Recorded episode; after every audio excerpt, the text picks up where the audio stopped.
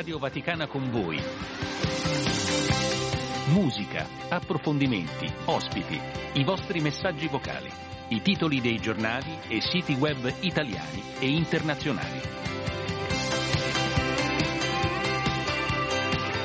Luce Rossa, siamo in diretta. Buongiorno da Andrea De Angelis. Penultimo, anzi no, terzultimo giorno di febbraio, perché è vero, quest'anno è bisestile. Dunque, oggi è martedì 27 febbraio. Radio Vaticana con voi 335 12 43 722 per intervenire in diretta. Saluto Gabriele Domenico, tecnico del suono, al suo fianco Gianmarco Murroni che tra un attimo mi raggiungerà in studio. Un saluto anche a Bruno Orti che vi ha, ci ha consentito di sentire il GR di Giancarlo Lavella, in quanto appunto anche lui alla console. Giancarlo tornerà dalle 9 per le edizioni flash del nostro radio giornale. È una giornata ricca di ospiti quella di oggi, in particolare alle 9.30 avrò il piacere di avere in studio anche in diretta video sulla pagina Facebook di Vatican News il direttore dell'Osservatore Romano Andrea Monda e Pif, il eh, collega, regista, attore, ancora autore di numerosi reportage, sceneggiatore, verrà a trovarci per parlare sì di questa Italia, delle cose belle, delle cose meno gradevoli che accadono nello stivo, stivale, ma anche per raccontarci un po' quello che è il suo percorso di fede. Lui si definisce agnostico, eppure in quel di Trieste di recente è capitato qualcosa che ci svelerà tra poco più di un'ora. Adesso iniziamo in musica e poi torniamo subito con i primi ospiti.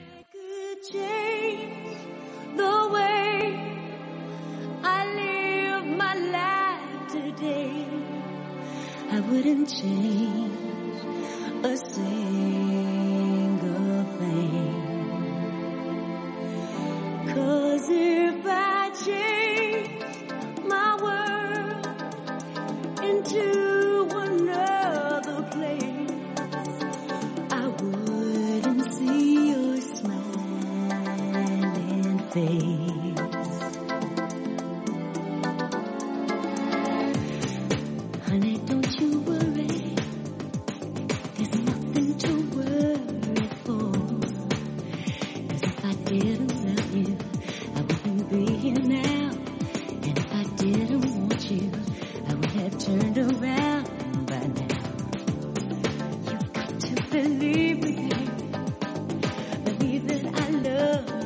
so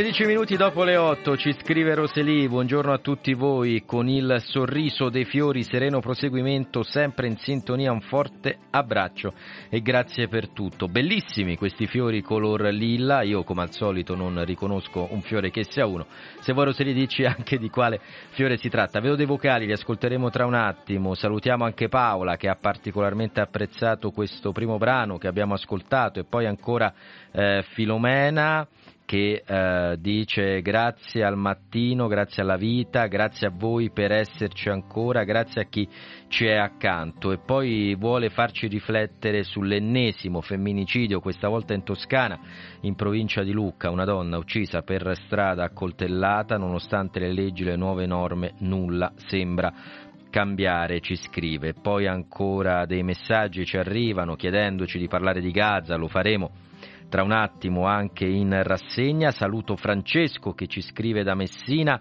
tantissimi stamane, anche Mario ci ha mandato ora il buongiorno.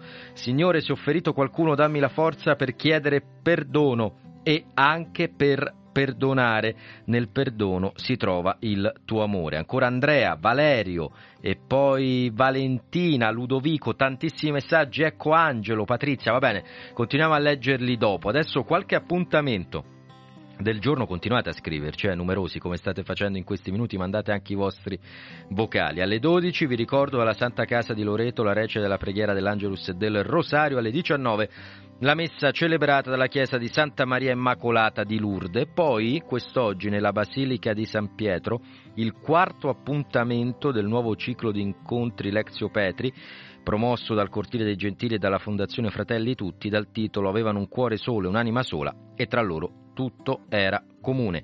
Infine alle 17 il primo webinar nell'ambito della scuola di sinodalità promossa dall'Unione Mondiale delle Organizzazioni Femminili Cattoliche, un'iniziativa questa che approfondisce il tema della missione delle donne nella Chiesa sinodale. Tra l'altro alle ascoltatrici dico che tra una decina di giorni, l'8 marzo, Radio Vaticana con voi sarà interamente dedicata a voi e stiamo studiando insomma in redazione il modo per raccontare questa festa della donna nella, nella, maniera migliore, più nobile ma anche originale. Lo vogliamo fare insieme. Se avete dei suggerimenti scriveteci e mandateci i vostri vocali. Buongiorno Gianmarco Murroni, buondì. Buongiorno Andrea.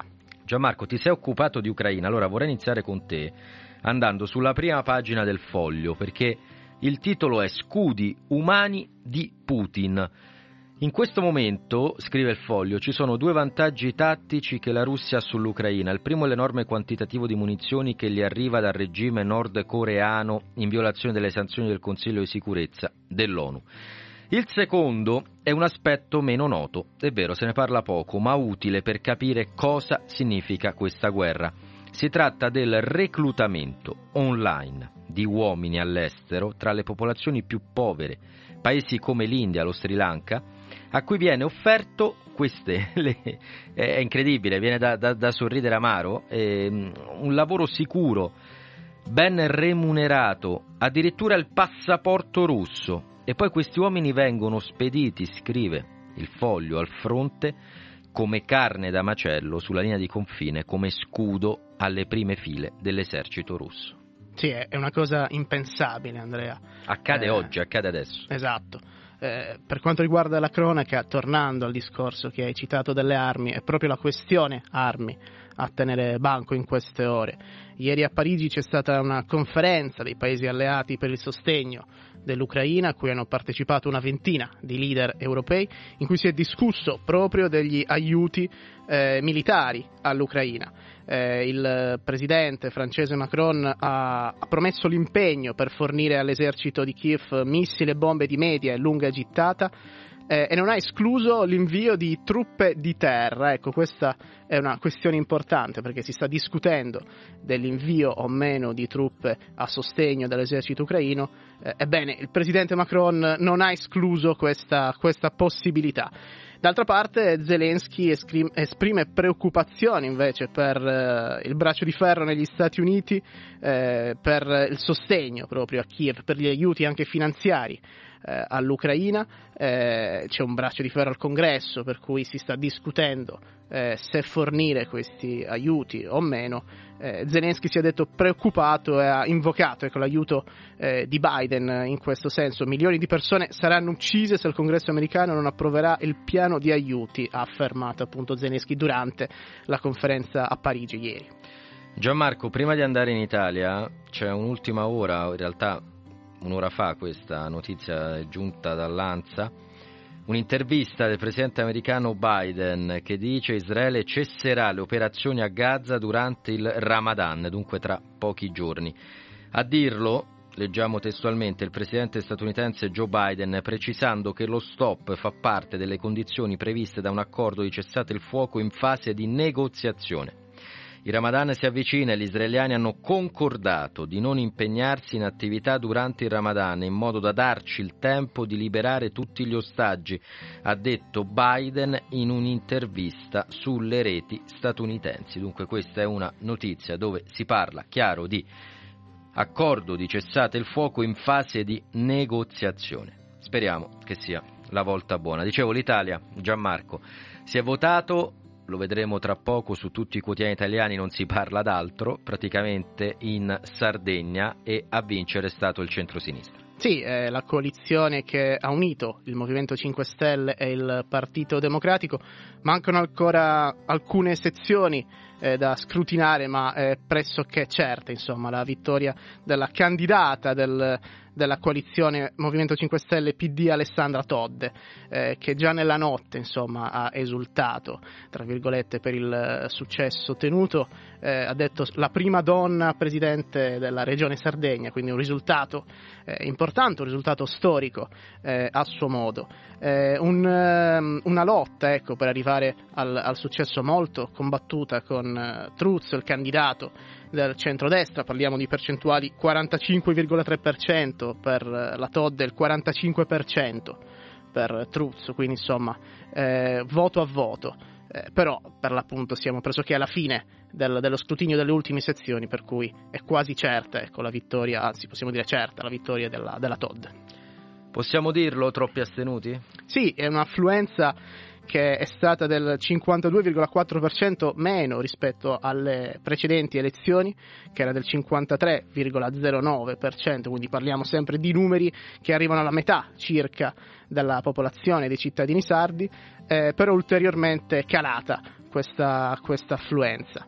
Eh, è importante il voto in Sardegna anche perché tra qualche mese si voterà anche alle europee elezioni europee, quindi è un pochino una cartina tornasole per capire poi quello che sarà l'andamento di quelle elezioni. Se Todd ha preso il 45, chi non è andato a votare è il 47, dunque anche in queste elezioni, come è accaduto anche alle elezioni eh, legislative in Italia ormai quasi due anni fa, il primo partito è quello di coloro che decidono di restare a casa e questo è un tema sì. secondo me enorme. È altrettanto significativo, sì. Affrontato, però insomma auguri alla neo eh, governatrice della Sardegna, che è la tua regione, sì, Gianmarco, che è la tua regione. Grazie Gianmarco, Grazie, buon Andrea. lavoro a te, leggo ancora dei messaggi, le nostre ascoltatrici, prima abbiamo parlato dell'8 marzo e subito arriva un appello da Paola Salvate le mimose, regalate a noi qualcosa che non appassisce, grazie. Leggo anche un, un tono insomma abbastanza chiaro in questo messaggio, al di là probabilmente del, dell'amore per, per, per, le, per, questi, per queste mimose, il regalo che non appassisce evidentemente ci, ci, fa pensare a qualcosa che va oltre il, il gesto il simbolo di un giorno, ma che duri probabilmente di più. Sulla Sardegna c'è chi scrive: è molto importante che abbia vinto una donna, un segno dei tempi, in contrapposizione, spero, con la violenza sulle donne. Ancora linea alla regia, sentiamo prima chi fare gli auguri del giorno e poi a proposito di donne ascoltiamo la vincitrice dell'ultimo Festival di Sanremo.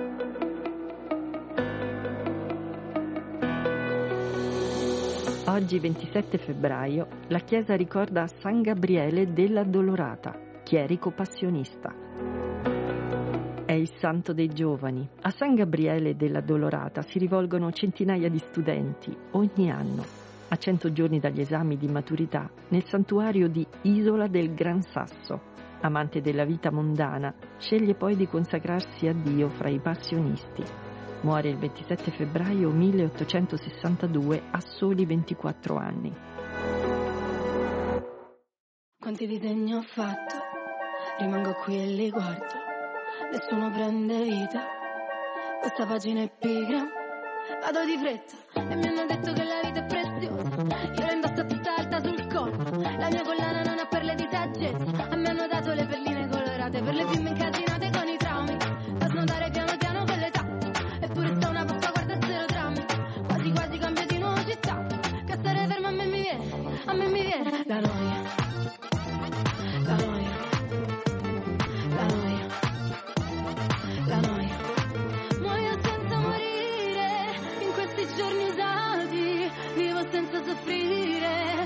croce più grande, non ci resta che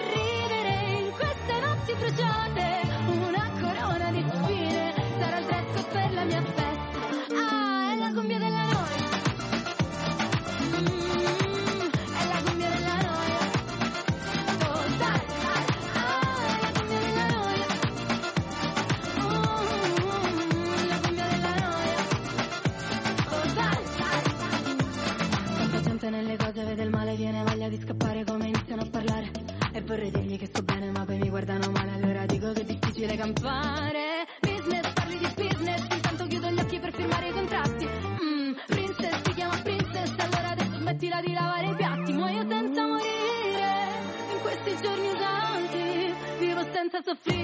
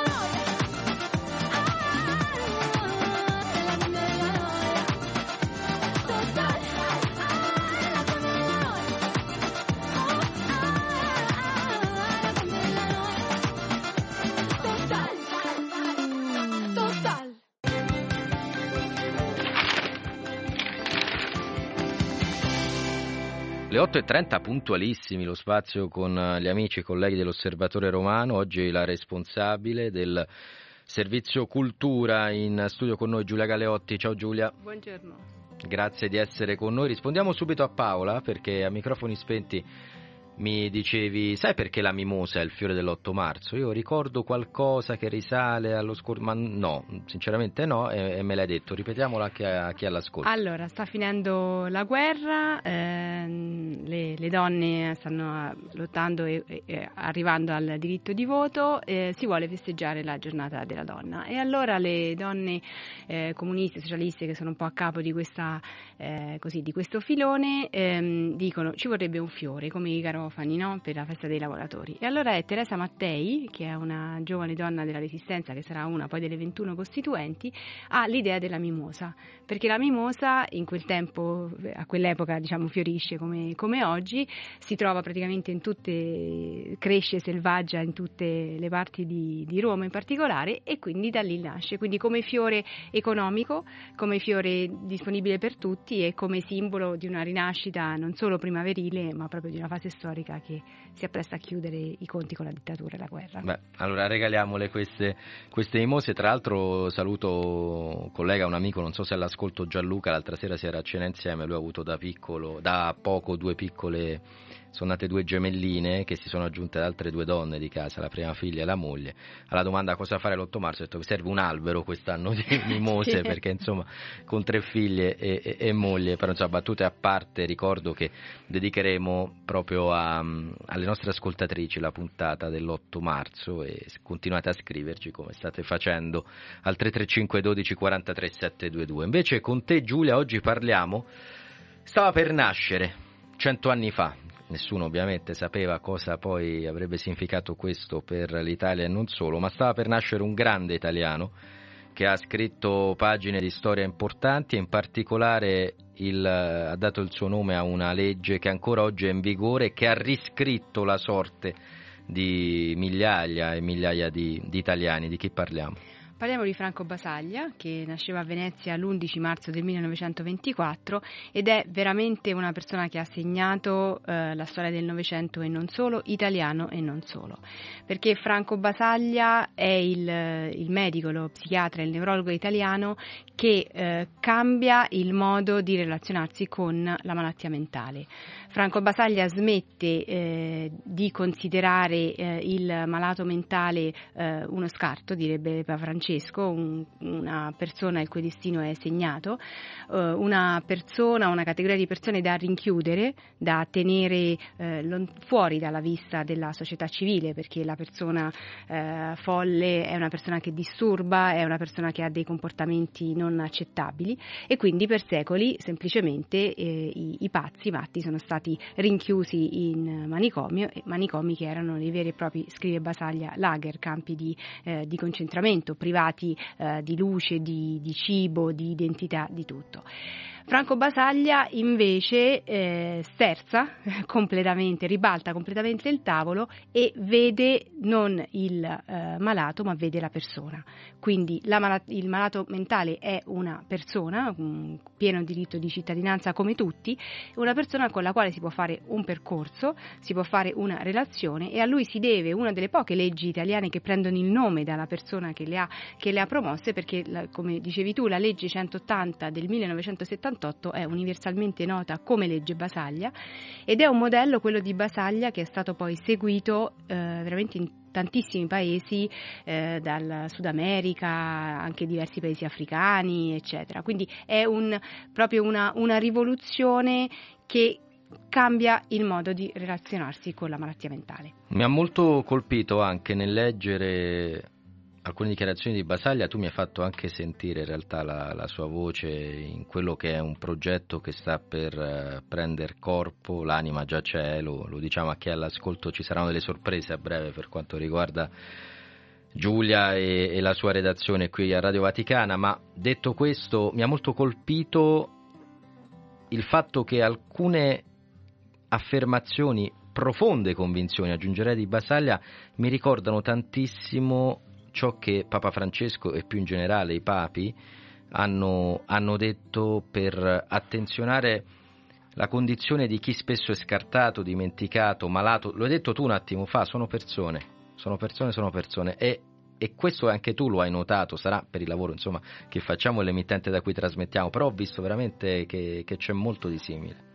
Eh sì, è proprio, mm, è, è proprio come possiamo dire, restituire dignità alla persona, restituire alla persona un nome, perché queste persone venivano buttate lì dentro e poi appunto dimenticate, è ehm, porre la periferia al centro, cioè un po' veramente quello che dice il Papa, cioè non, è, non siamo noi che andiamo ai margini, ma noi che facciamo entrare i margini all'interno del nostro, eh, del nostro quotidiano come ovviamente il messaggio di eh, Papa Francesco eh, non sempre poi viene recepito o viene recepito così integralmente, così eh, c'è da dire che la rivoluzione di Basaglia è rimasta una rivoluzione in parte incompiuta, perché eh, l'idea di liberare, no, quindi di chiudere eh, i, i manicomi, eh, doveva essere eseguita non dall'abbandono delle, delle, persone e delle loro famiglie appunto a, a, così, al loro destino, perché ovviamente chiudere i, man- i manicomi non non vuol dire far finta che non esista più la malattia mentale o risolvere il problema del disagio mentale,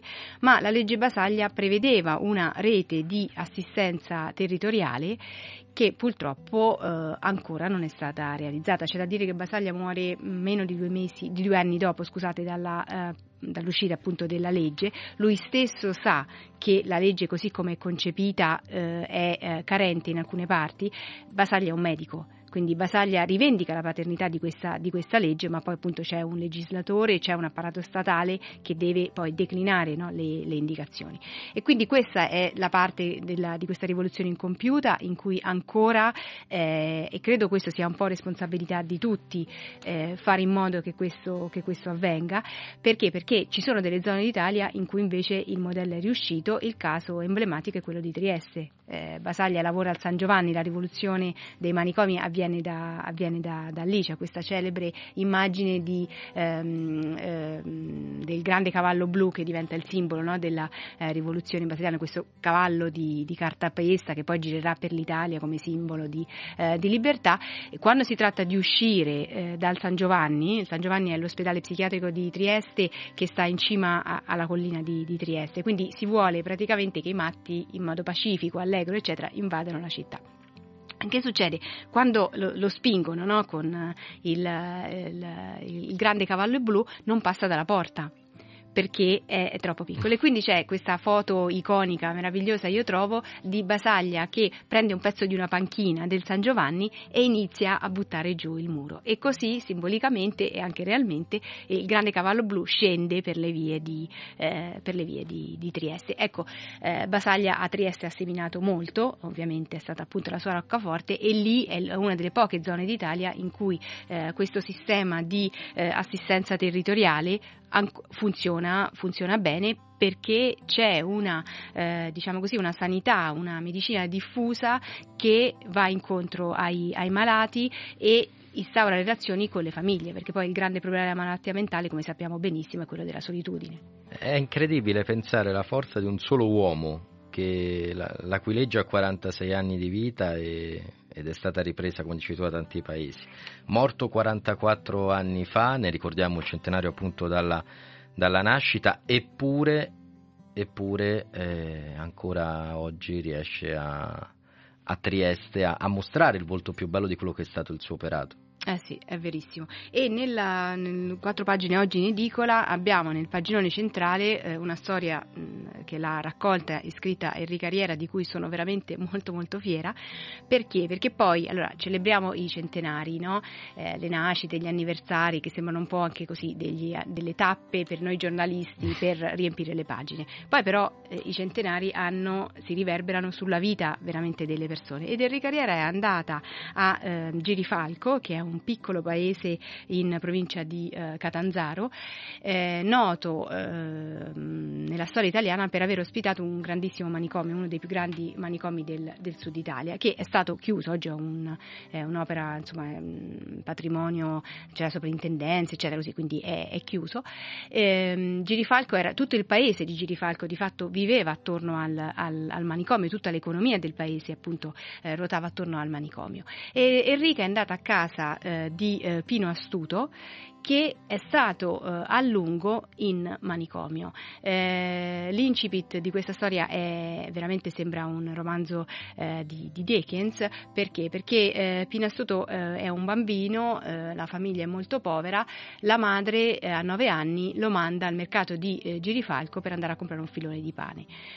Pino va, compra questo filone di pane e mentre sta tornando a casa a piedi ha talmente tanta fame che si mangia questa pagnotta la finisce tutta, eh, sa benissimo che a casa, tornando a casa a mani vuote eh, verrà punito severamente e quindi fa dietro front, ritorna al mercato e vuole rubare una pagnotta per portare a casa. Intanto però il mercato sta chiudendo, Pino rimane chiuso dentro il mercato, nessuno si accorge che lui è lì dentro, eh, la mattina dopo quando riapre il mercato lo trovano i carabinieri, chiamano casa, la madre eh, Teresa si rifiuta di andarla a prendere e quindi Pino viene rinchiuso in, eh, in, manicomio. Siamo nel 1967, quindi non è una storia dell'Ottocento.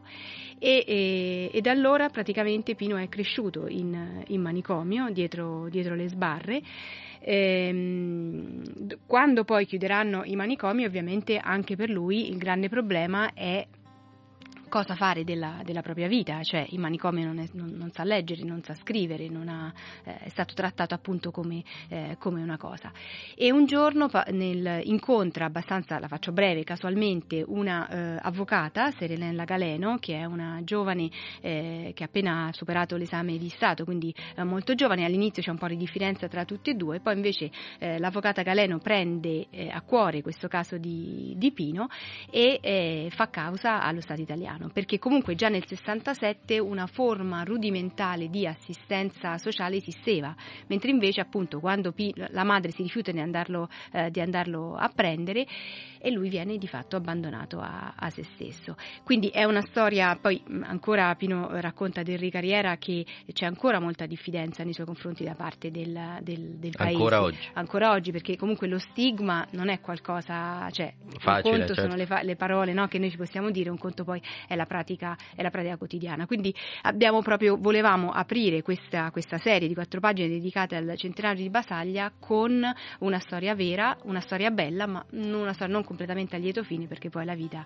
è più con luce e ombre di quanto noi non vogliamo credere. E credo che ci siete riusciti, ricordo quattro pagine, ne dico la domani nel primo pomeriggio, oggi dalle 15 online su osservatoreromano.va, dicevi gli anniversari contano, anche il Papa, eh, ora ho cercato un attimo quando era, nel 2020 lo ricordavo, disse per chi fa comunicazione gli anniversari, la memoria è importante perché permette di costruire ponti di eh, conoscenza e, e, anche attraverso il ricordo di Basaglia conosciamo, riconosciamo e magari ricordiamo anche l'importanza di, di questa figura incredibile della storia italiana e non solo. Grazie Giulia. Grazie a voi.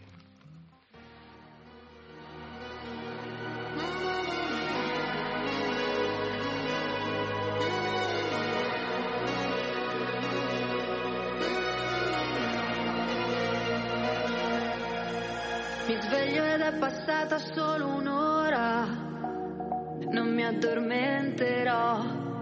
Ancora otto lune nere e tu la nona. E forse me lo merito,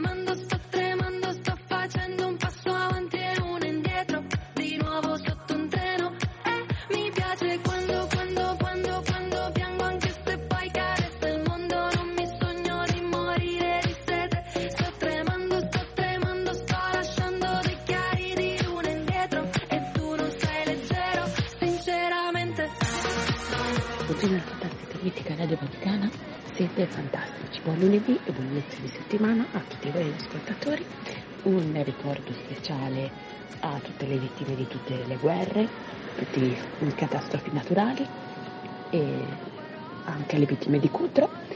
Mi piacerebbe eh, sentire, dedicare L'amore si muove del volo a, a mia sorella, a mia sorella, a mio cognato e a tutte quelle persone che mi stanno a cuore e anche a voi e anche al Papa. Grazie.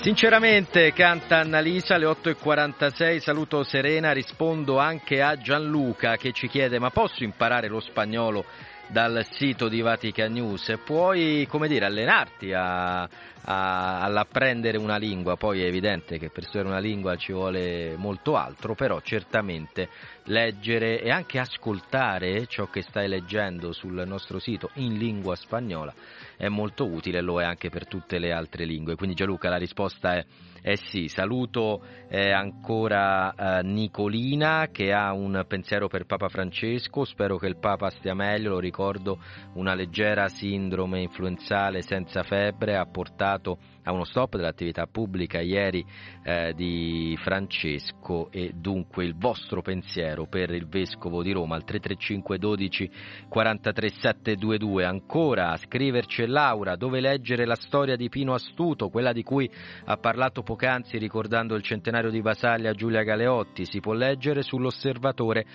romano, lo ricordo, è online dalle 15 di oggi pomeriggio, l'inserto è quello della cultura, quattro pagine, e poi da domani nelle edicole romane, sempre nel primo pomeriggio, ovviamente il cartaceo. Ma adesso andiamo sui siti internazionali.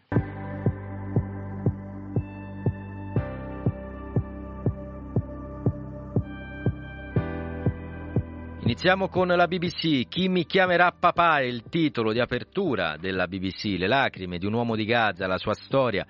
Pensate, ha perso 103 parenti tra figli, genitori, cugini, zii, fratelli e sorelle, dunque la sua storia si trova in primissimo piano sulla BBC.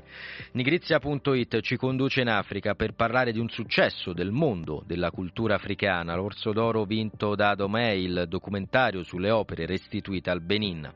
In Francia con Le Monde per parlare di Europa e paesi membri dell'Unione Europea sono pronti, scrive Le Monde, ad allentare la politica comune agricola so- sotto la pressione degli agricoltori. Avete visto ieri tra l'altro le immagini provenienti da Bruxelles, è stato di fatto bloccato l'accesso all'aeroporto della capitale belga dai trattori. Asianews.it proteste contro le dighe cinesi in Tibet, Pechino procede con i suoi progetti e questo è il tema in primo piano, mentre la CNN ci parla ancora di agricoltori, ma di quelli indiani. Il titolo infatti è Gli agricoltori arrabbiati ci sono anche in India. Sono tornati a pochi mesi dalle elezioni. Elpaís.com, ne parlavamo poco fa con Gianmarco Murroni, le parole pronunciate ieri dal presidente francese Macron, il capo dell'Eliseo intervenuto sul possibile invio di truppe in Ucraina, nulla ha detto deve essere escluso per evitare la vittoria russa. Infine, Foglia de San Paolo in Brasile ci parla dell'Alleanza Atlantica, della Nato. L'Ungheria ha approvato l'ingresso della Svezia nella Nato. Il paese sarà il 32 membro dell'Alleanza Atlantica. Ancora un brano e poi proseguiamo andando sui quotidiani italiani.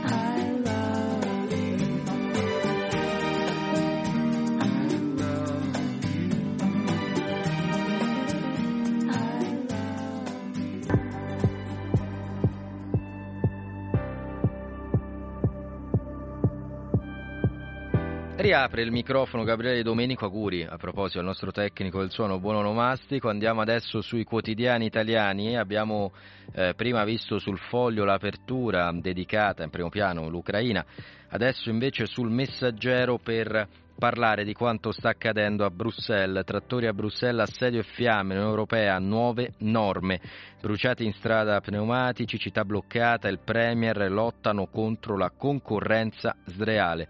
La protesta degli agricoltori ieri ha messo a ferro e fuoco il cuore del quartiere europeo di Bruxelles con scene da guerriglia urbana che non si vedevano dai tempi delle violenze dei Novax contro il Green Pass. Quasi mille, pensate, mille i trattori che hanno occupato le strade a pochi passi dai palazzi di Commissione, Consiglio e Parlamento europeo, con la polizia in tenuta antisommossa che ha usato gas lacrimogeni. L'Unione apre nuove regole sull'agricoltura e diversi esponenti europei dicono i agricoltori vanno ascoltati. Il Fatto Quotidiano ci parla invece di quanto accaduto a Pisa e a Firenze qualche giorno fa, ricordate le manifestazioni degli studenti e poi la risposta della polizia e in particolare le parole del vescovo di Pisa che potete leggere su vaticanews.va e ovviamente quelle del Presidente della Repubblica Italiana Sergio Mattarella. Il titolo del fatto è Il governo dell'Ira Firenze indaga, alibi ai manganelli, deriva anarchica sul mattinale di Palazzo Chigi è così che si tiene in piedi lo Stato di diritto, poi il ministro Piantedosi dice i ragazzi volevano lo scontro, un professore presente a Pisa replica gli agenti ridevano e intanto si muove anche un'altra procura. Andiamo su Avvenire, a pagina 10. Auto bruciate e intimidazioni in chiesa, minaccia preti in Calabria e Campania. L'articolo a firma di Marco Birolini. I preti del sud continuano a finire nel mirino di gesti criminali. L'ultimo caso a Sant'Andrea del Pizzone, ci troviamo in provincia di Caserta. L'auto di Don Marcos Aparesido de Goes, parroco di San Germano Vescovo, è stata bruciata nella notte tra sabato e domenica nei pressi della parrocchia. E poi c'è un'altra eh, notizia che invece arriva dalla eh, Calabria. Domenica, prima della messa nella chiesa di San Nicola di Pannaconi, ci troviamo a Cessaniti nel Vibonese, Don Felice Palamara è, un, è, stato vittima di un tentativo di avvelenamento. Qualcuno, pensate, ha versato candeggina nelle ampolline contenenti acqua e vino. Durante la messa Don Felice ha sentito uno strano odore e non ha bevuto, poi si è rivolto a un laboratorio per le analisi che ha rinvenuto la sostanza tossica. Il sacerdote ha denunciato l'accusa ai carabinieri che hanno avviato le indagini, il parroco era già stato oggetto di intimidazioni, qualcuno gli aveva danneggiato l'automobile, questo quello che accade. E ce lo ricorda avvenire. Il Corriere della Sera e in realtà molte prime pagine parlano di quanto accaduto in Sardegna, ma siamo voluti andare anche dentro i quotidiani. Ora, invece, partendo dal Corriere, vediamo anche le prime pagine. Corriere della Sera, sorpresa Todd colpo al centrodestra. La candidata del centrosinistra vince di un soffio, prima presidente donna, alta tensione nella maggioranza. Il giornale, autogol del centrodestra, le liste battono la sinistra, ma il voto disgiunto condanna il candidato Truzzu. Todd prima governatrice grillina. Mea culpa della maggioranza siamo stati arroganti. E poi ancora Repubblica, pagina 32, ricorda Ernesto Assante, firma storica di Repubblica, uno dei più grandi giornalisti esperto di musica eh, di tutti i tempi, ha raccontato con uno stile innovativo la musica, era appassionato di tecnologia, fu tra i pionieri di internet. Il titolo è Ciao Ernesto, tutta la musica di Assante, il giornalista nato per correre. Infine si parla anche di sport sul tempo, di Bala Show all'Olimpico, la Roma batte il Torino 3 a 2 tripletta dell'argentino. Le 8.56 ci ascoltiamo in Egramaro, poi il GR Flash torniamo subito dopo. Vi ricordo alle 9.30 nei nostri studi ci saranno Piff e Andrea Monda anche in video su Facebook. Tra pochi istanti apriremo la diretta. Potrete così condividere il link con i vostri amici e intervenire con i commenti. Quanto tempo ti manca per essere pronta? Sono sotto che ti aspetto, così ti porto al mare. Quanto è passato dall'ultima volta che mi hai detto, sì mi hai detto che ti manca il sale, che brucia le ferite. E sulla pelle tre capelli sulla tua bocca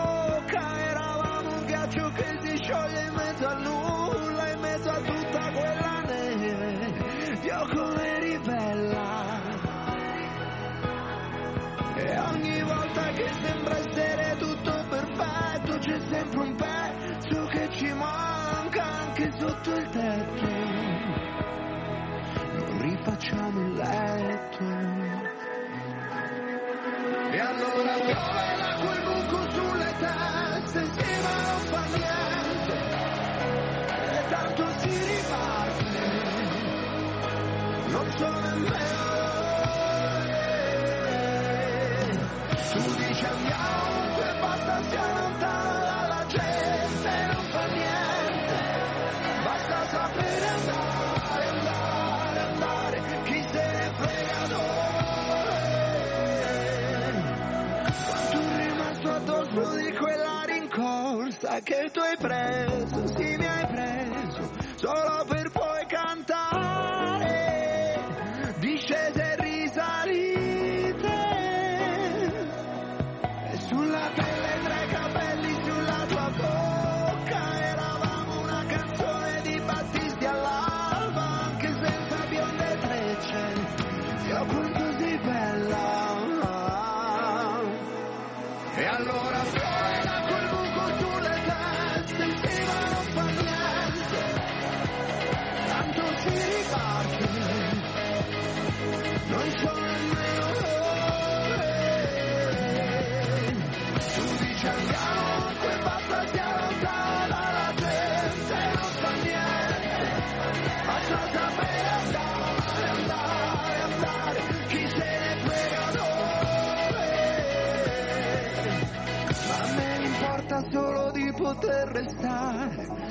fermo sulle mie gambe qui ad aspettare.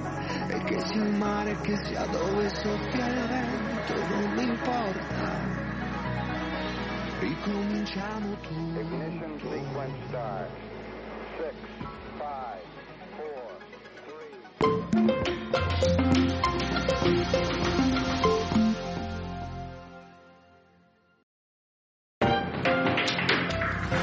Alle ore 9 torna l'informazione della Radio Vaticana, Giancarlo Lavella in studio. È grave che non si riesca ad avviare un negoziato tra Russia e Ucraina, questo è il rammarico espresso ieri dal segretario di Stato Vaticano, il cardinale Parolin.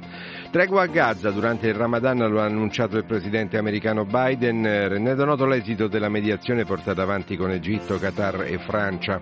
Ancora sofferenze per i cristiani in Africa dopo l'attacco ad una chiesa in Burkina Faso.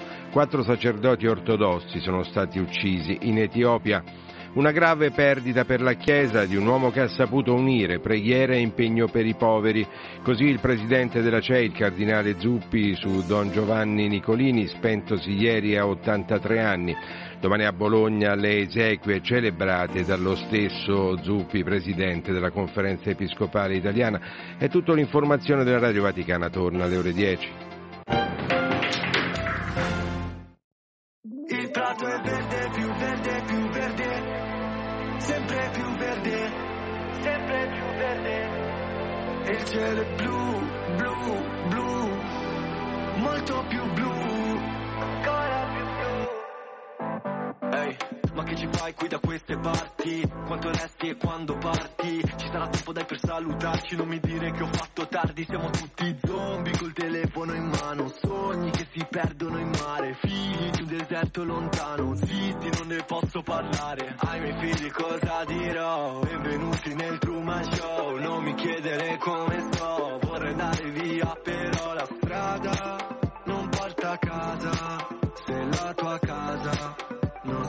è Ma il prato è verde, più verde, più verde, sempre più verde, sempre più verde. E il cielo è blu, blu, blu, molto più blu,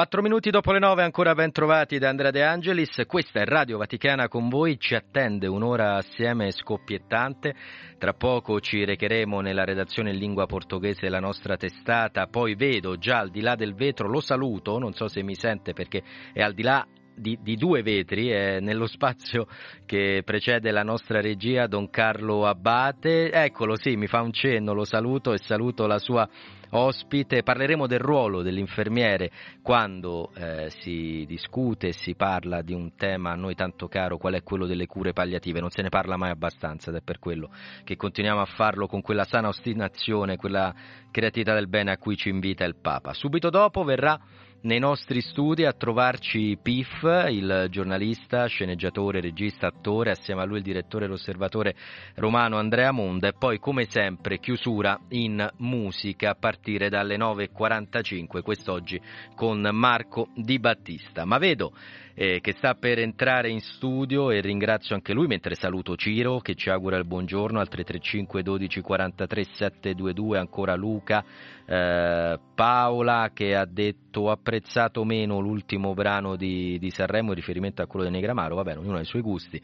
Viceversa prima Benedetta invece aveva detto che gli era piaciuto particolarmente ma questo è il bello della musica è un linguaggio universale. Noi parliamo e eh, della Chiesa universale, lo facciamo in tante lingue, anche in portoghese, per questo c'è il responsabile della redazione africana in questa lingua di Radio Vaticana Vatican News, padre Bernardo Suate. Ciao Bernardo. Ciao Andrea e ciao a tutti i nostri amici e amiche. Dove eri finito Bernardo che non ti trovavamo nei, nei corridoi del nostro palazzo? Sai, sai, che il palazzo è molto è grande. È molto grande. No, no, ma sei arrivato puntualissimo, giusto un minuto dopo fossero così i treni e non solo direi anche i mezzi, appena un minuto di, di ritardo. Battute a parte, dove ci conduci oggi? Siamo nel cuore della Quaresia, manca ormai un mese alla, alla Santa Pasqua. Mm, eh, è, è, sempre un mese, è un tempo di preparazione molto eccitante anche da noi in Africa, parlo dei nostri paesi, no? in Angola, in Mozambico, Capo Verde, è sempre un tempo che ci prende, ci invita alla riflessione, alla meditazione e da noi soprattutto eh, tutto quello che si fa come preparazione ai battesimi, perché ce ne sono tanti, no? Nella veglia pasquale, i battesimi non solo di ragazzi, ragazzini, ma soprattutto di adulti. Allora questo impegna le comunità da tutte le parti.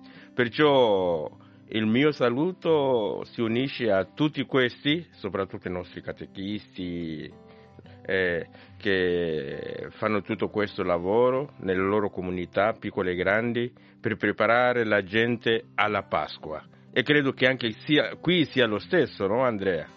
Esattamente lo stesso, e così eh, cerchiamo di farlo anche ogni, ogni giorno, di primo mattino, in diversi orari, anche attraverso questi questi microfoni, però c'è qualcosa in particolare che secondo te magari chi ci sta seguendo, la stragrande maggioranza dei nostri ascoltatori dall'Italia non conosce del tuo paese, della tua realtà, della tua cultura, eh, fosse anche un aspetto che ha a che fare con un canto particolare o con qualcosa della gastronomia, un cibo che ricorre in questo periodo di Pasqua, non so, perché poi ogni paese ha le sue tradizioni da custodire. E le sue, e le sue usanze, naturalmente. Esatto. Per cantare sono un po' meno pronto. un po' meno Vabbè. pronto. Mi piacerebbe comunque perché ci sono le nostre certo. eh, musiche bellissime anche. Però in termini di gastronomia noi siamo un paese eh, di mare, no? sono più di 2700 km di, di costa, di spiagge, eccetera. Allora lì il pesce eh, è di casa eh, quasi tutti mangiano il pesce perché costa meno della carne, diciamo certo. così. Allora, quando è Pasqua, tra pesce e, e, e, i polli che non mancano mai, allora questo fa la festa. Questo fa la festa. Ma soprattutto l'essere insieme. Io credo che questa vita nuova, gioia, che noi eh, come cristiani celebriamo con la risurrezione del Signore, ma eh, si sente anche nella società questo essere insieme, questo essere eh, nella famiglia così allargata che viene tutta insieme, questo veramente è Pasqua. Ecco, eh. perché per esempio in Occidente, in Europa, in Italia anche c'è anche un detto, insomma, Natale con i tuoi, no? E Pasqua puoi con farla chi con chi vuoi, esatto. Da voi invece la famiglia resta al centro anche a Pasqua. Eh, da noi Natale eh, con, Con chi- i tuoi, Sì. Natale con, con i tuoi, eh, Pasqua invece pure. Pure, quindi ecco, è una... benissimo, infatti l'avevo intuito da come mi dicevi l'importante è stare insieme e questo è significativo, in realtà anche in Italia molte famiglie si ritrovano per, Sì. per la Pasqua, però sicuramente più a Natale e Sì. invece ci confermi che, Anche che da te... perché eh, a Pasqua quasi si vicina al tempo più fresco da noi, no? Invece a Natale è tutto caldo, è l'estate australe, no? Giusto? Sì, allora... Vedi c'è sempre un motivo. Bernardo, grazie per essere No, stato grazie a te, è sempre noi. una gioia essere qui. Ma vedo e che sei, sei contento, entri Sì. sempre serio e poi vai via con quel bel sorriso che, che ti contraddistingue. Te e la tua redazione saluta tutti, eh. Grazie. Filomeno, Dulce, Gra- tutti i colleghi. Grazie, un abbraccio a te, a tutte e a tutti. Ricordo padre Bernardo Suate, responsabile della redazione africana in lingua portoghese di Radio Vaticana, Vatican News, una delle tantissime lingue che potrete leggere, ascoltare e conoscere andando sul nostro portale. Ancora un brano e poi spazio alle cure palliative.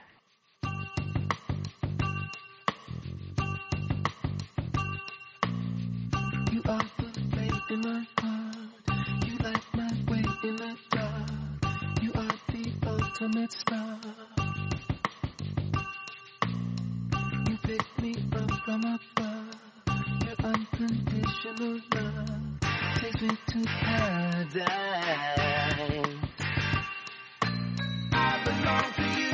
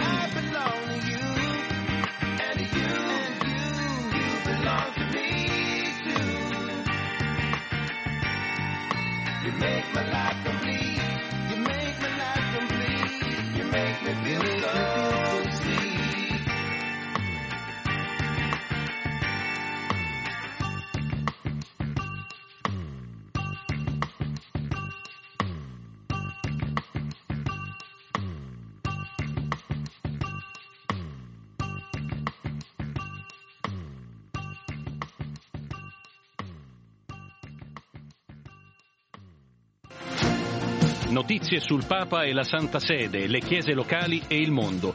Multimedialità in 40 lingue, social, web radio, podcast. Questa è Radio Vaticana, Vatican News.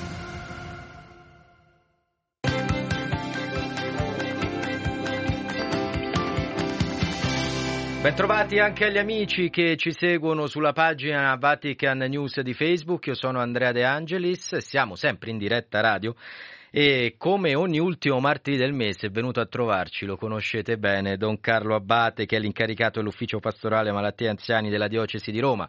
Carlo, ben trovato. Grazie, buongiorno. Sempre un piacere essere con te e con noi oggi c'è anche la coordinatrice infermieristica del Gemelli Medical Center residenziale Roberta Toto. Roberta, ben trovata. Buongiorno, grazie per, per avermi invitato. Grazie anche a te, ci diamo del tu perché insomma più o meno Certo. siamo coetanei e inizierei subito con te Roberta perché vedo nel tuo sguardo quello sguardo che a me piace, quello di chi fa un lavoro una passione. Non correggermi perché già so che non sbaglio e lo dico anche a chi è all'ascolto. Ma da dove nasce questa passione? Come si decide di dedicare il proprio tempo, la propria vita a tutto ciò? Hm. Domanda difficilissima. Eh, in realtà nasce un po' per caso, eh, non è stata una, una, scelta, nel senso che eh, giovanissimo ho scelto di, di intraprendere eh, così le, il mondo de, dell'infermieristica, ma le cure palliative per me erano assolutamente sconosciute.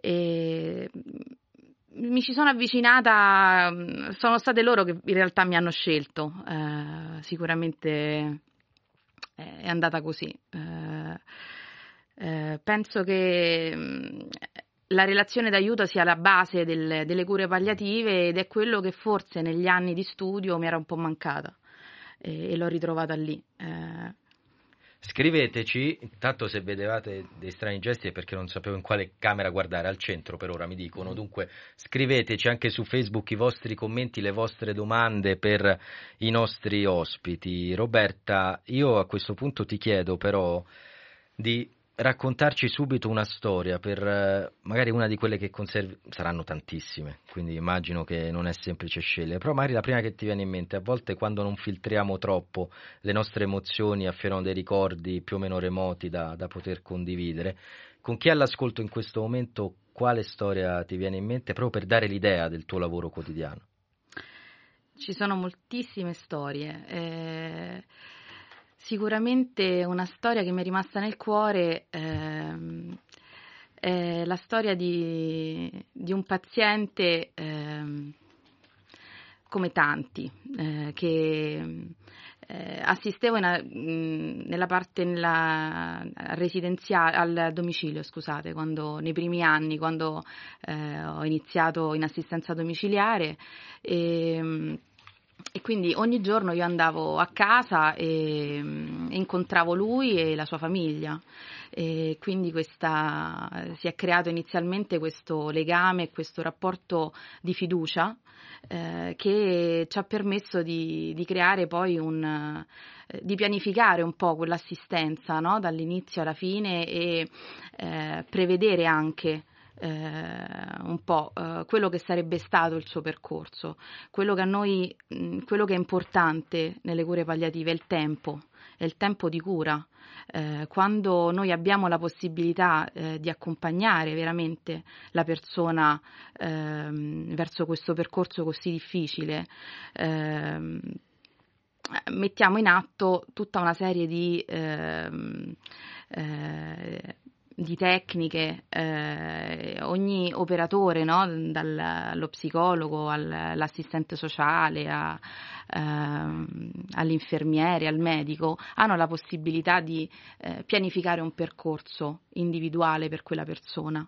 E, ehm, eh, quindi ricordo questo paziente che abbiamo mh, conosciuto e accompagnato fino a, alla, alla fine insomma, della, della, sua vita. E, e, in questo percorso lui mh, mm, mi ricordo che si è, si è, ritrovato, ha ritrovato i suoi familiari, eh, ha, ha, riabbracciato eh, familiari che mm, non vedeva da tempo, eh, ha ritrovato anche quella pace e quella serenità eh, che mm, che non, non, non, aveva, non aveva, più eh, tanti legami con, eh, anche con i figli, eh, si erano rotti eh, per motivazioni di altro genere, ma insomma la malattia e la sofferenza e il dolore poi a un certo punto è diventata invece un'unione, qualcosa che ha permesso loro di, di ritrovarsi. Ha detto la, la, nostra ospite di come conta il tempo e poi anche quel ritrovare magari i figli all'ultimo, troppe volte, lui chi è all'ascolto, tra l'altro saluto Maria, Bruna, Carlotta, Antonietta, che sono tra le tante che ci stanno scrivendo e seguendo in diretta su Facebook su Whatsapp, anche Mario e eh, Giorgio, se avete le vostre domande fatele, io ne ho una per, per padre Carlo perché a volte non riusciamo neanche a dire ti voglio bene a fare in tempo a dirlo prima che sia troppo tardi. Questa storia che, che ci ha ricordato Roberta ci mostra che il tempo conta e c'è per ricordarsi dei nostri affetti. Quanto è importante che ce lo ricordiamo però da subito, da ieri, da prima di, di arrivare agli ultimi giorni della nostra vita. Cito subito a questo punto allora l'Evangeli Gaudium, eh, quando Papa, il Papa sottolinea in modo molto chiaro che il tempo è superiore allo spazio. Definizione molto chiara e lampante che è il cuore di questa enciclica. Okay? Quindi il tempo è tutto, il tempo è prezioso, soprattutto in un percorso che non ha una quantità, eh, è, un, è, un, calcolo, perché chi accede in una struttura come un hospice eh, entra in una dimensione dove la qualità deve essere eh, fornita a 360 gradi, eh, al di là di quello che è la quantità del tempo. Eh, la preziosità del tempo non si valuta semplicemente entrando in un hospice, è proprio il tempo da quando siamo nati ogni giorno dovrebbe essere vissuto come l'unico, il primo e l'ultimo. Purtroppo non abbiamo noi questa concentrazione spirituale anche di poter vivere questa cosa, spesso siamo distratti e presi tante cose e ci dimentichiamo. Eh, lasciami però mh, approfitto proprio di tre secondi non solo per salutare eh, sia l'altra co- ehm, coordinatrice infermieristica a domicilio Isabella che, e, e, tutti gli infermieri e gli operatori sanitari che lavorano dentro, ma anche per ringraziarli, perché loro dedicano il tempo veramente alle persone che noi chiamiamo persone non pazienti, alle persone che si accavallano costantemente, si avvicendano costantemente in una struttura, ma anche quelli che stanno a domicilio. Isabella e, e, e Roberta viene da un'esperienza di, di, di, oltre dieci anni di, di, assistenza a domicilio prima di essere eh, stata poi eh, addetta. Quindi sono loro che portano avanti giorno e notte, giorno e notte non solo le terapie, l'aspetto terapeutico ma anche quello relazionale, che è fondamentale. In uno spazio di tempo, ripeto, non calcolabile ma fondamentale perché in un minuto si può recuperare una vita. Ecco, l'esperienza che ha raccontato prima Roberta è fondamentale. In un minuto si può recuperare una vita, noi trascorriamo insieme questi minuti anche in video oltre che in radio. Saluto Rita, Alessandra, Rosi, ancora Salvatore. Alessandra in particolare vi ringrazia per questo lavoro mm. eh, prezioso. Io mi unisco al grazie di chi è all'ascolto. Diceva Roberta eh, Padre Carlo di come non chiamate pazienti ma persone, appunto, mm. questi, questi, individui. E quanto contano allora anche le, le parole? Tu a volte ti interroghi su quali siano le parole migliori da usare oppure l'esperienza ti porta in maniera naturale a usare le parole giuste? No, no, no, non è... le parole sono fondamentali, mm, non si possono utilizzare così come vengono, bisogna utilizzare le parole giuste eh, se... in base a, a quello che, che, si vuole comunicare al paziente. Mm, no, eh, l'esperienza sì, sicuramente aiuta, eh, però bisogna formarsi in questo, la comunicazione non, non può essere data solo dall'esperienza. A volte si rimane senza parole. Sì, sì, ed è importante, c'è bisogno anche del silenzio. In quel silenzio che si crea con il paziente a volte ci sono tante parole non dette, quindi sì. È vero, eh, Carlo, a volte il silenzio vale più delle parole, però anche lì bisogna avere dei maestri bravi. Beh, il, le cure palliative non si improvvisano, in ogni, in ogni situazione non si improvvisa, non si improvvisa eh, l'assistenza spirituale, non si improvvisa l'assistenza mm, clinica, medica, eh, c'è bisogno comunque di un percorso esperienziale ma anche guidato sotto questo punto di vista. Per cui c'è anche una, un dialogo che è fatto di, di quella che noi chiamiamo comunicazione non verbale. Eh, non sempre bisogna approcciarsi alla persona con la quale noi ci relazioniamo in un modo eh, diretto, trovando sempre le belle parole, le parole giuste. A volte il silenzio può essere molto più eloquente di, di, tante, di tante, cose. Ti racconto un episodio eh, breve, brevissimo a proposito del, del, tempo che si parla prima. Una persona, eh, cito la qualifica ma non il nome, che venne di, tanto tempo fa, mi ricordo la stanza al secondo piano, un ricchissimo industriale, eh, ricchissimo industriale, eh, mi disse questa, così parlando mi disse, sai, eh, ho capito questo Don Ca e, e adesso condivido questa esperienza con te. Eh, la vita, e quindi parlava dell'ottimizzazione del tempo e quindi dell'impiego del tempo, la vita è come un cameriere. Tu ti siedi al ristorante e ordini quello che vuoi. Il cameriere te lo chiede, te lo porta, ordina il primo, il secondo, il contorno, tutto quello che vuoi. La vita ti, ti dà tutto però ricordati che poi alla fine il cameriere viene e ti chiede il conto. quindi eh, intendeva questo come a volte no, bisogna avere un buon uso del tempo, un buon uso del vissuto che ci è stato donato, un buon uso della, della relazione, un buon uso di tutto quello che c'è. E anche un po' di gratitudine. Soprattutto. E anche un po' di gratitudine. Grazie a Padre Carlo Abbatte, grazie a Roberta Toto. Prima di salutarci, se ci fosse all'ascolto una giovane studentessa, un giovane studente in infermieristica, perché scegliere il tuo percorso e non quello magari più tradizionale? Perché credo che le cure palliative siano mm, l'infermieristica del futuro.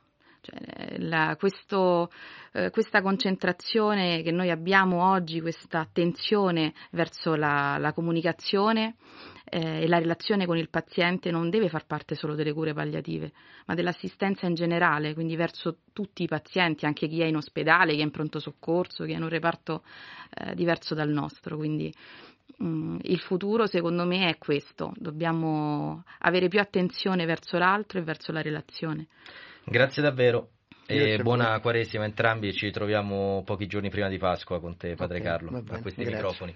Grazie a voi che ci avete seguito, non lasciate Facebook, non chiudete la radio perché dopo un brano musicale di Battiato, scelto non a caso dalla nostra regia, ci ritroviamo sempre in diretta video e audio con Pif ed Andrea Monda.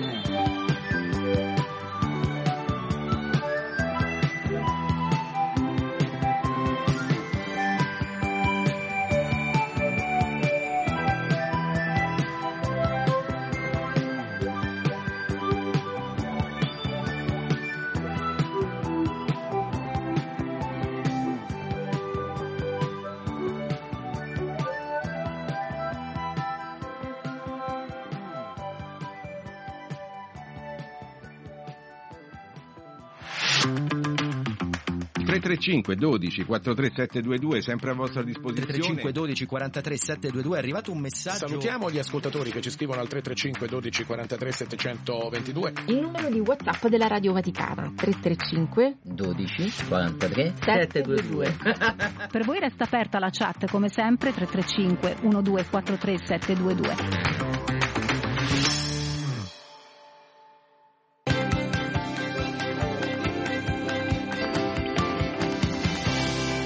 Ben ritrovati agli amici di Radio Vaticana che ci seguono in radio ma anche in video sulla pagina Facebook di Vatican News. Li vedete, sono al mio fianco il direttore dell'Osservatorio Romano Andrea Monda. Ciao Andrea. Ciao, ciao Andrea. Ed è un vero piacere avere con noi PIF, ovvero Pierfrancesco Di Liberto. Sì, tu sei, ciao PIF. Ormai non mi chiamo, giusto, mia madre mi chiama Pierfrancesco, mamma, neanche esatto. Pier. Sceneggiatore, attore, scrittore, autore di numerosi reportage. Grazie per essere qua negli studi di Radio Vaticana. grazie a voi.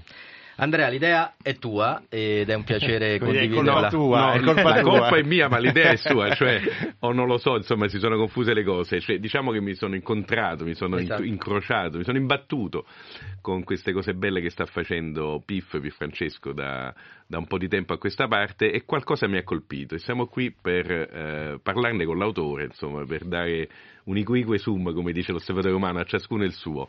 Allora, Piff, una cosa che hai detto eh, in tv con questo programma che fai, caro Marziano, che ha la pretesa di spiegare ai marziani l'Italia, cioè una cosa abbastanza ambiziosa. Ah, è difficilissimo, Eh, sì, sì. sì, sì. E, e tra, le, tra le tante cose, negli ultimi giorni ti sei concentrato su questa eh, vicenda, su quello che sta accadendo a Trieste, quindi proprio in zona di frontiera, no? perché poi l'Italia è una lunga frontiera dentro il Mediterraneo. E ti cito proprio, a un certo punto hai detto la maggior parte delle persone che troverai in Italia, caro Marziano, hanno avuto un'educazione cattolica. E questo penso che ti riguarda, infatti poi dici anch'io. E questo è un dato oggettivo, sì, che però un po' dimentichiamo, eh, negli ultimi tempi stiamo dimenticando, ma è così, la maggior parte degli italiani siamo stati educati cattolici. Il problema è che adesso sono agnostico. Altro, direi, altro particolare che molto dire questa diffuso. cosa in Ra- Radio Vaticana mi sento in colpa, no, perché- no, no, non ti, abbiamo chiamato, ti abbiamo chiamato qui per, Non crolla lo per, per processarti, perché anche questo è molto diffuso. Cioè, le due cose non dico che sono strettamente collegate come un combinato disposto di causa-effetto, cioè educazione cattolica, agnosticismo, però, però è molto diffusa questa cosa. Ma la cosa più bella è che dici, però, ti cito, qualche mese fa la parte credente è aumentata e tutta la mia educazione cattolica ha avuto improvvisamente un senso.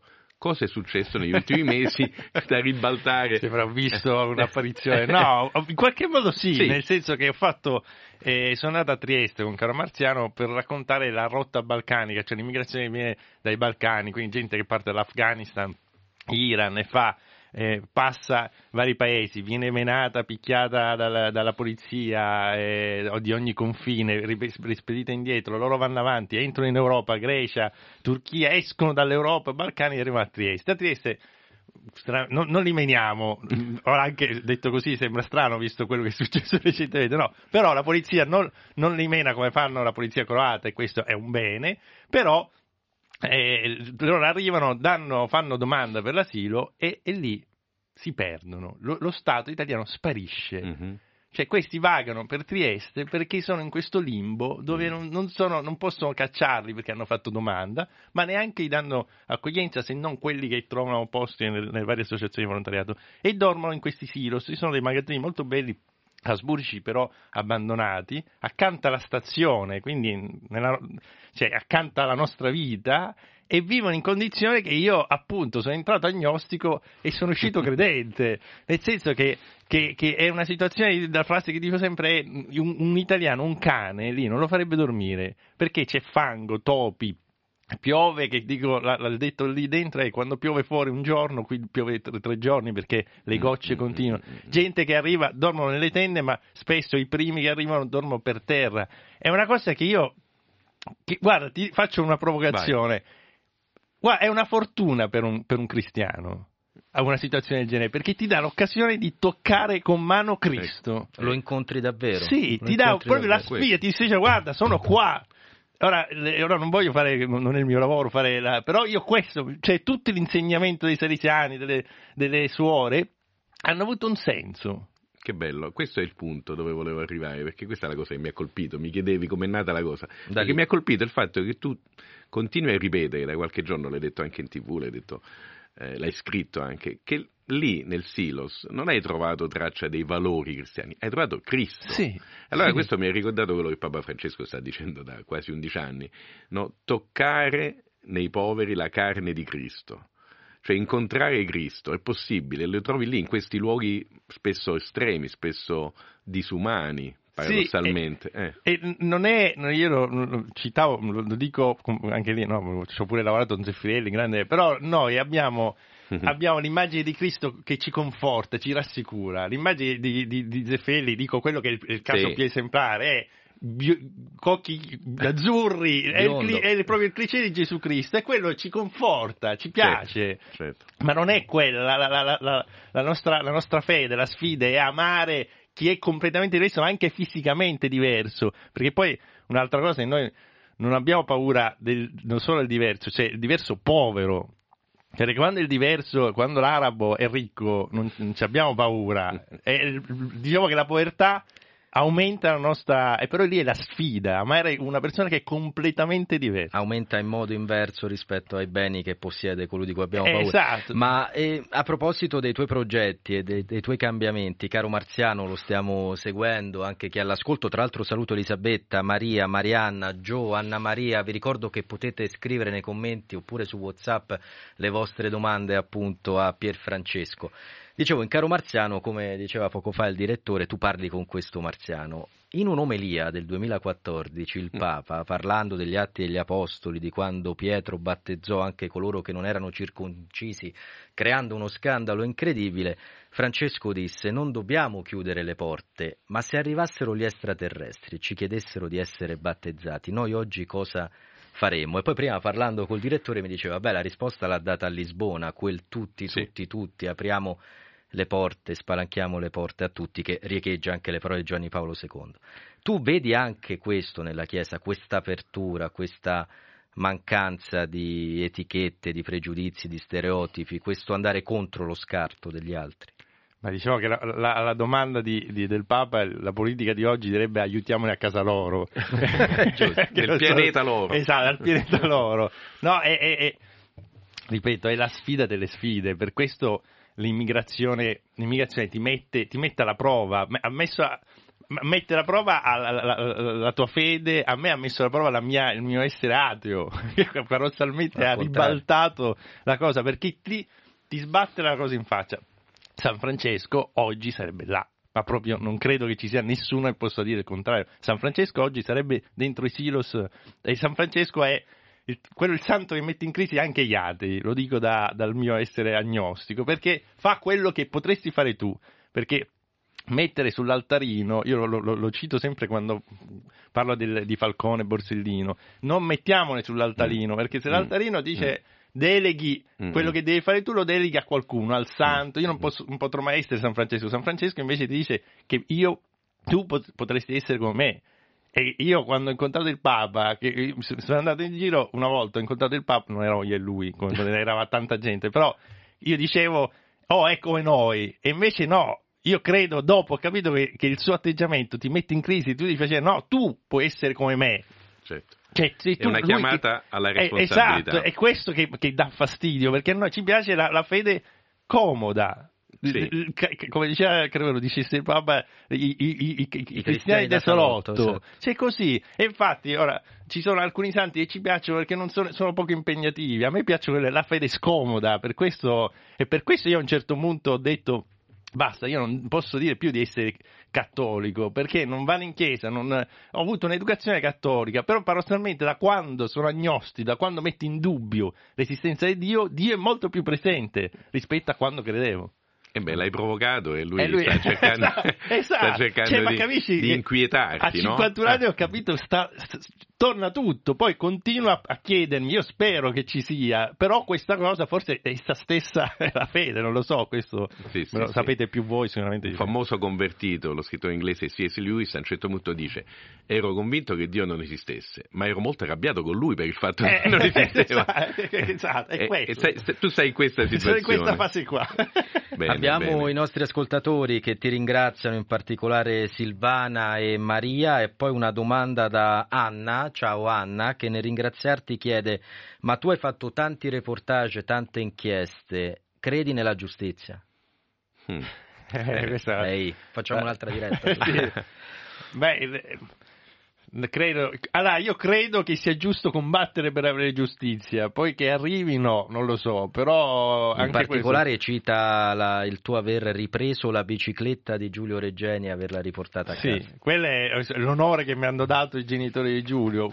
Appunto io voglio, voglio ri- 5 secondi prima di morire voglio farmi la domanda, ho fatto tutto quello che potevo e la risposta deve essere sì.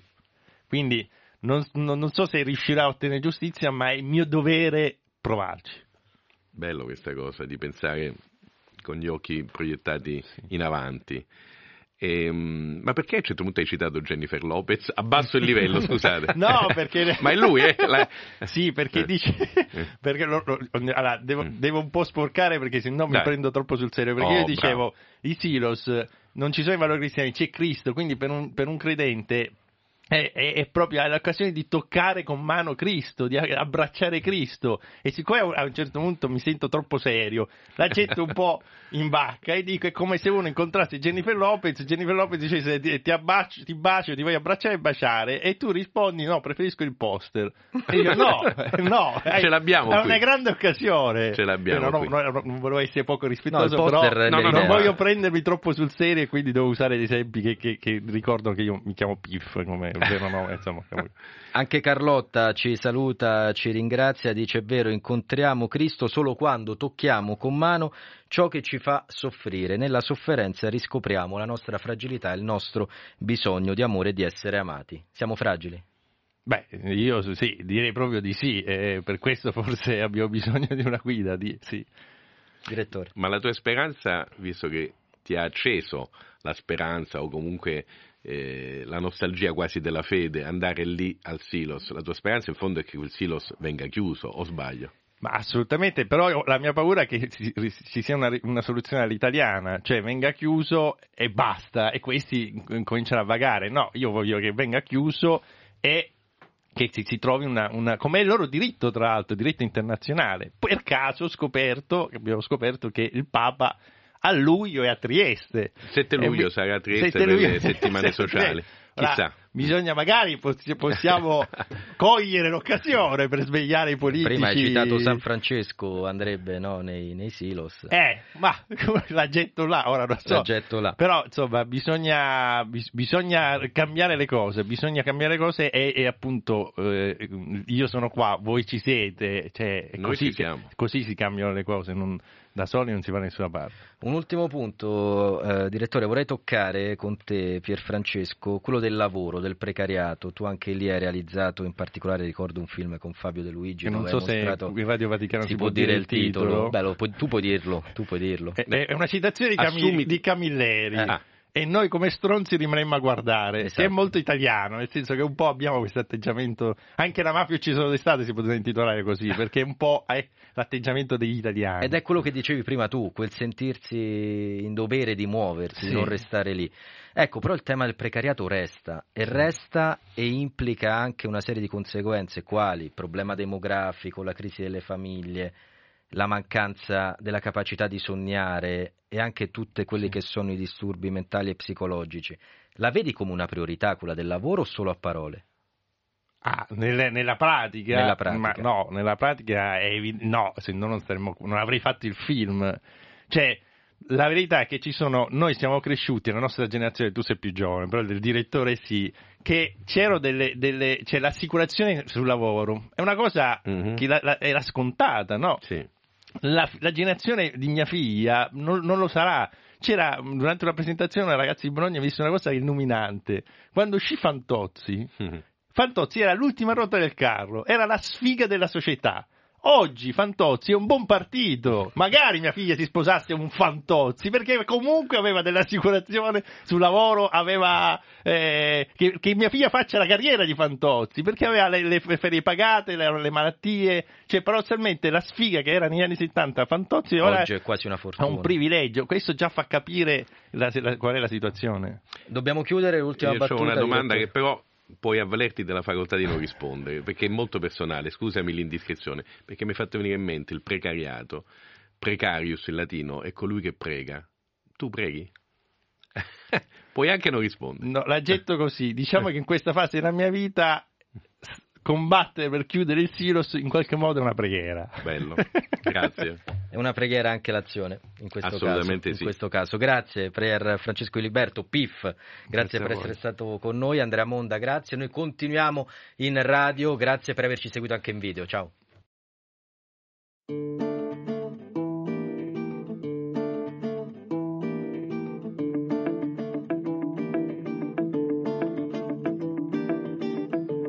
Evviva chi non conta niente e che continua a non contare con la sua musica di sempre, che è sempre musica che non vale.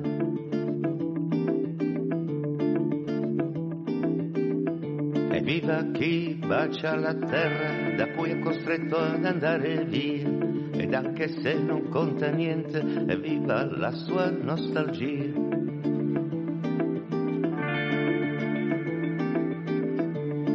L'arte che si ribella e se non l'arte che ci sta a fare e non ammette nessun padrone e non la smette di navigare. Viva la canzone che attraversa ogni frontiera perché la sua umanità non può essere straniera.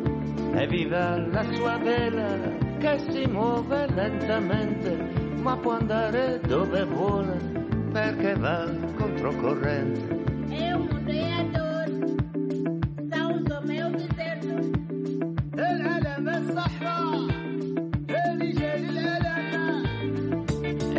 Chi non conta niente col suo deserto da attraversare, con il suo viaggio della speranza che può anche andare a finire male.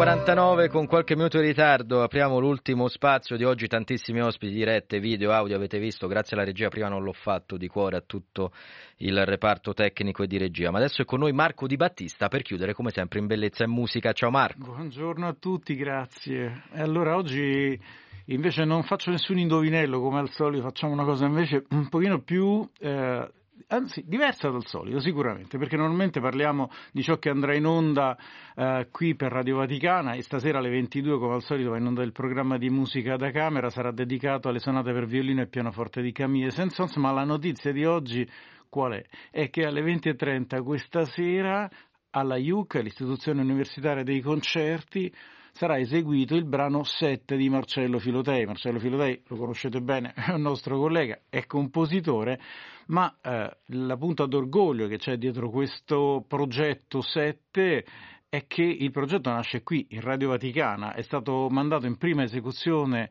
eh, mondiale radiofonica il 2 aprile dell'anno scorso nell'ambito della eh, stagione de- di Euroradio. Che cos'è Sette? È una meditazione su Septem Verba Christi in Cruce, su- sulle sette ultime parole di Cristo sulla croce di Joseph Haydn. Quindi è un adattamento moderno, è un progetto di cui come al solito sono sempre molto orgoglioso, lo sapete oramai Eh sì. che la passione mi, Non lo mi nascondi. travolge, non, non lo faccio finta Meno male, è bello così. Anche perché questa idea eh, mia in particolare e dei colleghi dei programmi musicali nasceva dal fatto che Haydn era stato chiamato nel 1786, proprio poco prima che lasciasse la famiglia degli Esterhazy, che era, sono stati i principi che hanno eh, ospitato eh, per, oltre, per quasi 30 anni Haydn e gli hanno dato la possibilità di scrivere davvero eh, tantissime cose. Ecco, lui è stato chiamato a Cadice a scrivere della musica per probabilmente per il venerdì santo, sulle sette ultime parole di Cristo. Molto preoccupato. La cosa,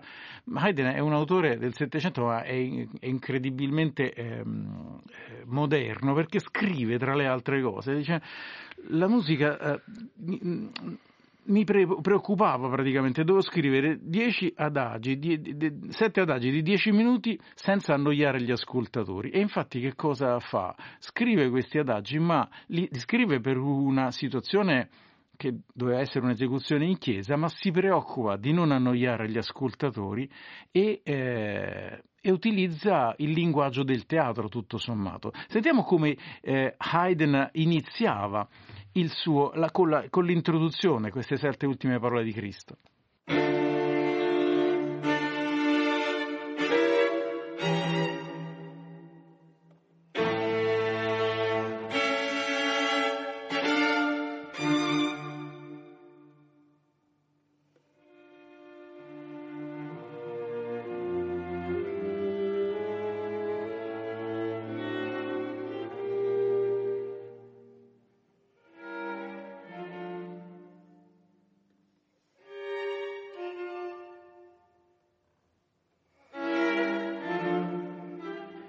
Marco, io, io, te lo dico da non musicista, però le primissime note mi è nato proprio l'idea di chi ti dice ora adesso tu vieni qua, ti metti a sedere e ascolti quello che ho da dirti. Eh sì, perché la preoccupazione sua era sì eh, di aderire evidentemente al dettato sacro, ultime, le sette ultime parole di Cristo, le conosciamo, Padre nelle tue mani affido il mio spirito, Dio mio perché mi hai abbandonato, eccetera, eccetera. No? Ma nello stesso tempo, però, lui era un uomo di musica, di, che lavorava appunto per gli esterati, per i principi, quindi non voleva annoiare.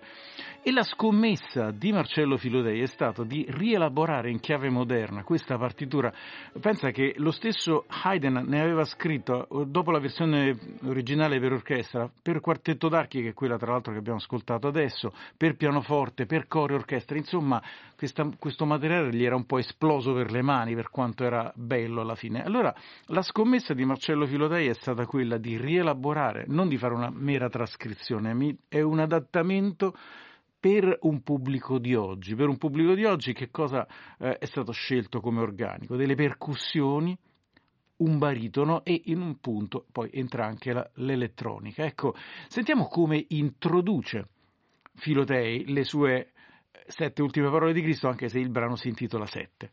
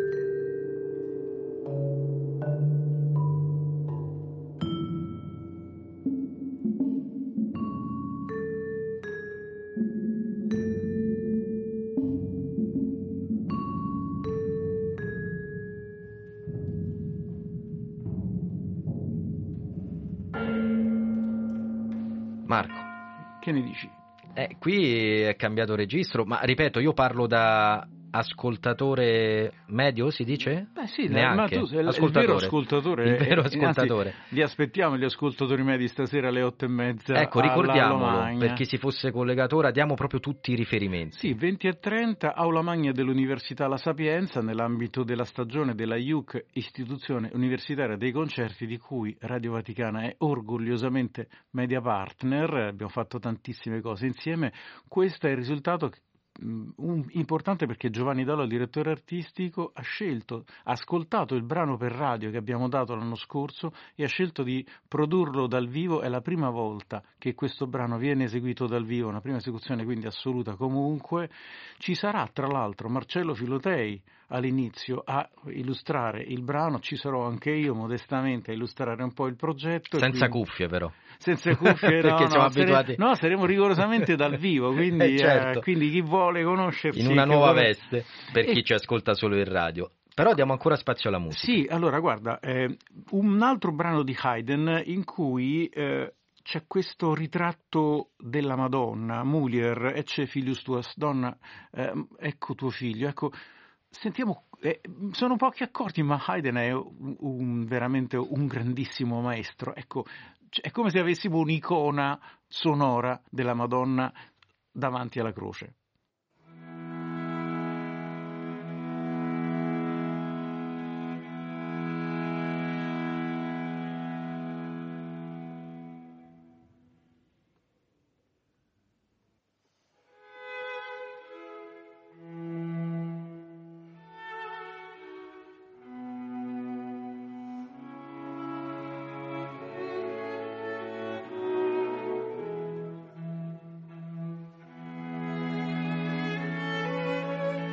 Io vedo quasi un'eleganza nei tratti. Vedi, del- Ma sì, poi dopo l'introduzione che come al solito, il primo accordo che sta qui a dire ora ragazzi, Sempre. attenzione".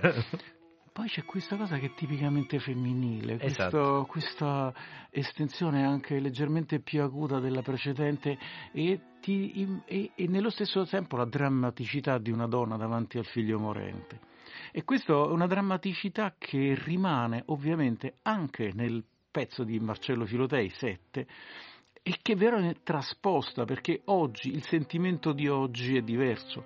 Non abbiamo in musica più questo appoggio della tonalità che aveva Haydn perché, perché le- i valori della società contemporanea sono diversi. Marco, Sentiamo- abbiamo esatto un ultimo ascolto, ci salutiamo con quello. Dunque, ricordiamo un'ultimissima volta, prima dell'ultimo ascolto, stasera 20 e 30. a- eh, all'aula magna dell'università per l'istituzione universitaria dei concerti 7 di Marcello Filotei con Lars Ludi eh, a, in- a eseguire il brano tra l'altro Leone d'Argento alla Biennale di Venezia 2022 Patrizio Laplaca il baritono che sarà eh, il protagonista anche lui e sentiamo come eh, Marcello Filotei ha dipinto questa eh, donna davanti alla croce Noi ci ritroviamo domani, grazie di cuore davvero a Gabriele Domenico, Gianmarco Murroni, Bruno Orti e a voi che ci avete seguito, ricordiamolo se c'è motivo per lamentarsi, ce ne sono sempre almeno due per non farlo. Ciao!